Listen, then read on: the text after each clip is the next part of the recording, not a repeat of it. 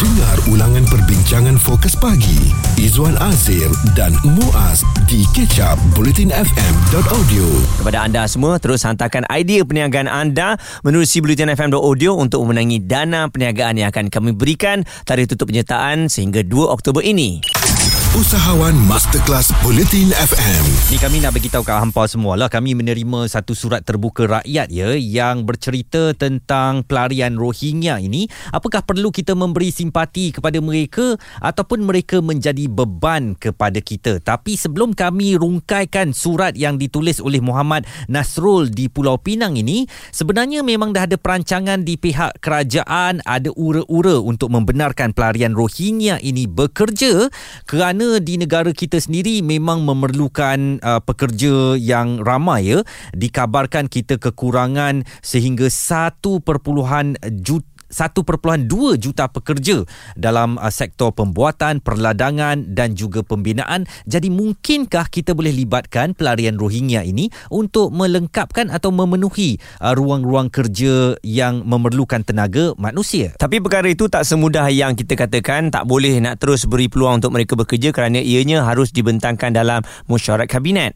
Okey, dari segi pekerjaan ini uh, sudah pun dibincangkan di kabinet dan ada beberapa cadangan tetapi uh, uh, biarlah menteri yang bertanggungjawab nanti mengumumkan apa dia kaedah uh, untuk membantu. Kita tahu yang kita bergantung kepada pekerja asing yang dibawa masuk pada waktu yang sama kita ada pelarian Rohingya di dalam negara yang juga ingin bekerja. Datuk Seri Saifuddin Menteri Luar memberikan respon mengenai isu ini. Dan uh, saya yakin anda pun sedia maklum sebelum ini Izzuan memang menolak sama sekali untuk memberikan apa kebebasan untuk Rohingya ini bekerja di mm-hmm. negara kita Malaysia. Manakala saya melihat uh, mereka harus diberikan kerja kerana bila mereka tak ada kerja mereka merosakkan pemandangan kita dan juga mungkin mengacau sistem uh, kita ni. Apabila kita tengok di kebanyakan uh, apa lampu syarat mereka ada di tepi itu untuk meminta sedekah kan? Uh, secara tak langsung memberikan gambaran mengenai negara kita Malaysia ni masih ramai lagi ke orang yang tak boleh ataupun tak ada duit untuk makan. Dan juga kita jangan lupa bagaimana satu kejadian di sebuah pusat tahanan Rohingya di depo immigration sementara Relau Sungai Bakap uh, di Kedah ya yang uh, mana kejadian itu pada bulan April lalu 528 warga asing terdiri daripada etnik Rohingya bertindak merusuh dan melarikan diri pada jam 4 pagi dan uh, ada daripada mereka yang melintas atas lebuh raya utara selatan pada ketika itu enam daripadanya maut. Dan ini antara masalah yang ditimbulkan oleh etnik Rohingya membuatkan saudara Imran menulis kepada kami dalam surat terbuka rakyat uh, katanya saya ingin bertanya kepada pihak menteri luar negeri menteri dalam negeri atau mereka yang selayaknya dengan isu ini mungkin PDRM dan immigration yang mana saban hari kita melihat semakin ramai golongan Rohingya dan sindiket yang melakukan kegiatan sedekah di sekitar Jalan Ampang dan di sekitar bandaraya bukan sahaja di Kuala Lumpur dan Selangor khususnya tetapi juga di negeri lain. Persoalan saya, apakah tindakan yang pernah diambil terhadap mereka ini yang mana mengganggu keamanan trafik dengan mencederakan emosi pemandu di jalan raya yang juga turut membahayakan nyawa mereka sendiri di atas jalan raya. Dan itu kerisauan yang saya katakan tadi dan sebenarnya ada dua surat terbuka rakyat berkaitan hmm. dengan Rohingya dan seorang lagi dihantarkan oleh Muhammad Nasrul yang katanya kepada Presiden Persekutuan Majikan-Majikan Malaysia Malaysia uh, Datuk Dr. Said Hussein berkenaan dengan isu Rohingya bekerja di sektor formal itu cadangan daripada uh, Datuk Dr. Said dia kata kenapa pandangannya tak diberikan kepada rakyat kita orang yang memerlukan contohnya bekas penjenayah yang telah pun selesai hukuman kerana agak sukar untuk mendapatkan pekerjaan jika anda terlepas topik serta pendapat tetamu bersama Fokus Pagi Izwan Azir dan Muaz stream catch up di blutinfm.audio hari ini surat terbuka rakyat kami kongsikan bersama dengan anda dua surat yang telah pun kami satukan berkaitan dengan pelarian Rohingya. Ada yang kata kita kena simpati kepada mereka, ada yang kata eh tidak ini adalah beban kepada kita mm-hmm. kerana difahamkan uh, untuk etnik Rohingya saja yang berada di Malaysia ni lebih daripada 100 ribu. Dan bayangkan ya kalau 100 setengah daripada pelarian itu adalah wanita. Dan setiap daripada wanita ini mempunyai seorang anak. Jadi dah ada 50 ribu anak-anak Rohingya di Malaysia. Dan bagaimana agaknya masa depan mereka? Dari segi pendidikan mereka apa agaknya yang mungkin boleh kita berikan supaya mereka nanti membesar di suasana negara kita aa, dan dapat memahami norma-norma kehidupan masyarakat Malaysia? Itu yang aa, menjadi keprihatinan setengah daripada rakyat Malaysia termasuk di Persatuan Simpati Masyarakat atau Simpati. Dan kita nak dengarkan pandangan daripada Encik Abdullah Abdul Hamid uh, di persatuan berkenaan. Jadi sekarang ni mereka mengharapkan sangat satu dengan adanya uh, pendidikan dalam kalangan kanak-kanak Rohingya maka benda ini dapat diperbetulkan itu yang pertama. Yang kedua mereka juga melihat dengan pendidikan akan lahirlah kanak-kanak Rohingya yang yang kata berpendidikan yang boleh fight untuk orang punya masa depan Okey dan uh, kita yakin juga ada banyak lagi NGO-NGO yang lain yang memikirkan perkara yang sama memberikan pembelajaran ataupun education kepada anak-anak Rohingya ini supaya tidaklah mereka ni dilahirkan uh, dan dibiarkan jadi seperti ibu bapa mereka duduk saja di dalam kem tahanan sampai bila? Dan ini juga antara yang disuarakan oleh Menteri Luar Datuk Seri Saifuddin Abdullah yang berkata kanak-kanak Rohingya di Pusat Pembelajaran Alternatif atau ALC sama ada dikendalikan oleh komuniti mereka sendiri atau NGO harus mempunyai tempat yang sesuai untuk memberikan ilmu serta tenaga pengajar yang berkelayakan dan Menteri Luar berkata antara cabaran lain yang dihadapi oleh kanak-kanak Rohingya untuk mendapatkan pendidikan yang sewajarnya ialah kesedaran ibu bapa yang menganggap pendidikan uh, tidak penting kerana mereka sendiri tidak berpendidikan. Rabbaniyah Educare adalah satu pusat yang menyediakan pendidikan untuk kanak-kanak Rohingya dan kita nak bersama dengan penyelianya Dr. Kutub Shah. Uh, Dr. Kutub, uh, if you can explain to us um, what are the objective of uh, the establishment of Rabbaniyah uh, Educare in brief. Rabbania Educare, uh, it is in Ampang, and uh, our main objective is uh, to give education or to provide education, uh, formal education to refugee children. Mhm. Uh, yeah, but uh, now normally, if you say community education or community learning center, it will come to your mind that uh, it is a cluster class, and then there is some oral teaching, something like that. But we changed this concept, and then we bring a new concept for the, uh, this learning center.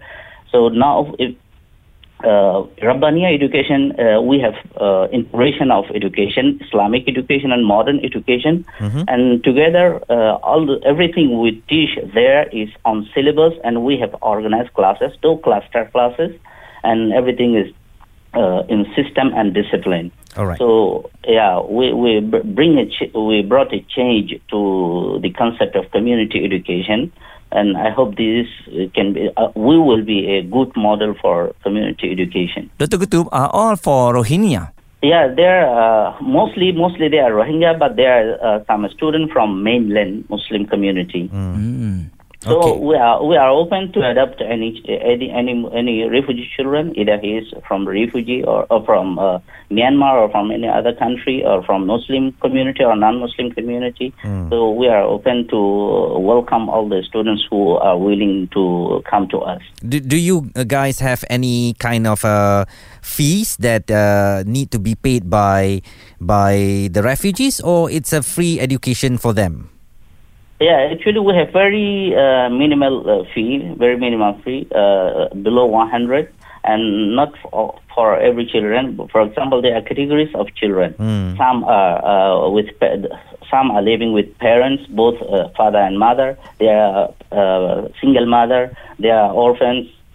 So it differs, but we have some uh, small fees for everyone. Itu dia suara Dr. Kutub Shah. Beliau adalah penyelia Rabbaniyah Educare yang menyediakan perkhidmatan walaupun bukan percuma tetapi dengan jumlah yuran yang minima untuk kanak-kanak pelarian termasuk Rohingya. Jadi uh, sekali lagi kita nantikan perbincangan yang akan uh, diputuskan oleh Jamaah Menteri sama ada pelarian ini akan dibenarkan bekerja ataupun uh, tidak hmm. dan uh, kalau kita lihat ya rata-rata ditanyakan kepada pelarian Rohingya ini di antara mereka ni memang ada berkahwin sesama bersama sendiri itu secara majoritinya mm-hmm. dan uh, apabila mereka berkahwin di usia yang paling muda Izwan ada yang 15 tahun ada yang 20 tahun ada yang bila sampai ke Malaysia terus berkahwin dengan mm-hmm. Rohingya yang ada di sini dan mempunyai anak jadi maksudnya perkara ini kalau kita tak banteras ianya akan berkembang komuniti ini berlarutan ya mm-hmm. dan tak ada penyelesaiannya jadi satu pelan jangka panjang diperlukan uh, supaya kita dapat uh, benar-benar melindungi mereka bukan sahaja memberikan perlindungan di depo tahanan tetapi bagaimana tumbesaran mereka dan perkembangan hidup mereka di tanah air kita juga perlu uh, menjadi keperhatian Malaysia. Izwan Azir dan Muaz di Catch Up Bulletin FM.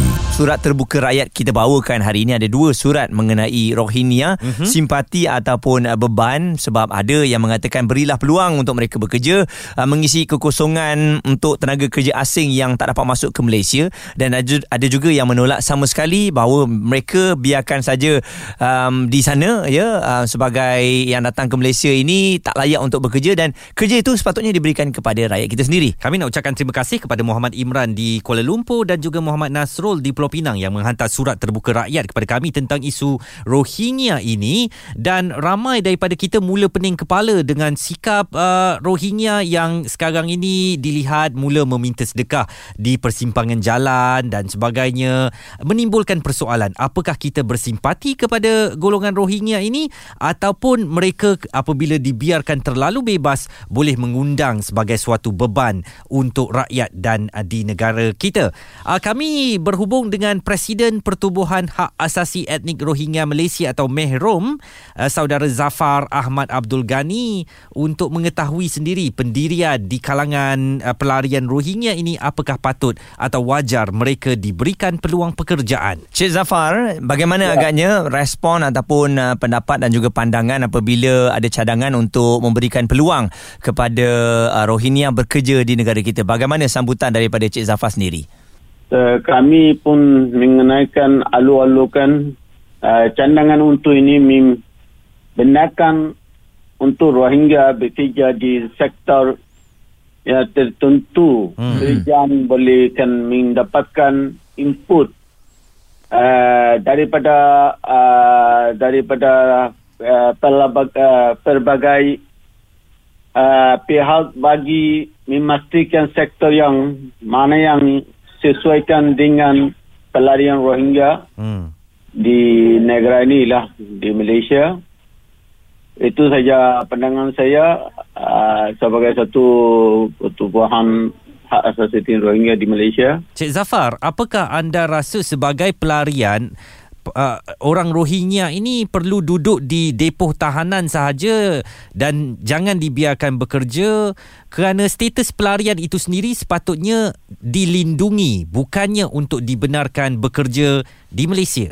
Uh, sebab kayak saya pun akan lihat rehat ini isu bila yang pelarian di ada yang depo tahanan uh, kerja pun ada bagi makanan uh, apa-apa pun uh, government yang kerja urusan mm-hmm. so uh, lebih saya rasa yang ada beberapa orang yang dalam tahanan uh, depo tahanan yang uh, immigration kalau boleh dia orang boleh bebas riliskan untuk tangan PBB lepas tu dia orang bagi kalau kerja mm-hmm. mungkin dia orang pun boleh minat dia orang boleh kerja mm. dia orang boleh sumbangan untuk ekonomi uh, Malaysia mm-hmm. So better dia orang duduk dalam bagi makanan jaga masing-masing dia orang pun ada keadaan saya tahu itu detention camp memang adalah sebagai itu yang detention camp mm-hmm. camp tahanan bukan itu rumah. Mm. Okay. So selama kalau dia orang tinggal tahanan tu masing-masing ada sakit, mm. ada yang jadi mentality problem. Yeah. So better for we uh, kami rayu uh, kerajaan Malaysia Mm-mm. kalau boleh semuanya pelarian dia ada di dalam tahanan bagi dibebaskan untuk uruskan untuk dia orang dapatkan uh, UNHCR uh, Islam Seger uh, dapatkan refugee card lepas tu government boleh bagi bagi dia orang kerja dia orang boleh sumbangan negara uh, Malaysia mm. untuk sumbangan untuk ekonomi Malaysia so, lah. Uh, Malaysia. Okay. Itu yang ha, kami harap Cik Zafar, um, bagaimana pula persepsi ataupun pandangan orang uh, ramai terhadap uh, pelarian Rohingya ini? Sebab ada yang uh, ramai kita dapat saksikan minta apa sedekah di tepi jalan dan sebagainya. Hmm. Um, jadi sebagai Presiden Pertubuhan Hak Asasi ini ada tak membincangkan dengan um, pelarian Rohingya ini supaya tidak melakukan perkara tersebut? Saya pun selama saya banyak kali ada TV9, uh, TV3 dulu pun banyak kali saya ini masuk wawancara dengan dia orang ambil banyak komen. Mm-hmm. So yang uh, sedekah isu. So ada yang apa-apa dia orang pakai itu ejen. Ejen-ejen mm. yang pakai kan gunakan itu budak-budak. Oh. Dia orang turun tepi jalan. Mm. Lepas tu dia orang sedekah dia orang pukul berapa dia orang nak turun tepat uh, itu tambah dia orang turun kasih lepas itu timely dia orang ambil balik hmm. so ini adalah ejen selalu ejen yang jadi mangsa budak-budak hmm. so itu budak pun bukan semua Rohingya dia orang tak tahu cakap bahasa Rohingya bila oh. kami jumpa tepi jalan kita tanya dia orang bahasa memang saja faham hmm. Rohingya dia orang tak faham so saya Uh, pastikan saya tahu ini bukan Rohingya. Itu dia uh, cerita daripada Presiden Pertubuhan Hak Asasi Etnik Rohingya Malaysia atau Mehrom. Dengar ulangan perbincangan fokus pagi Izwan Azir dan Muaz di kecap bulletinfm.audio.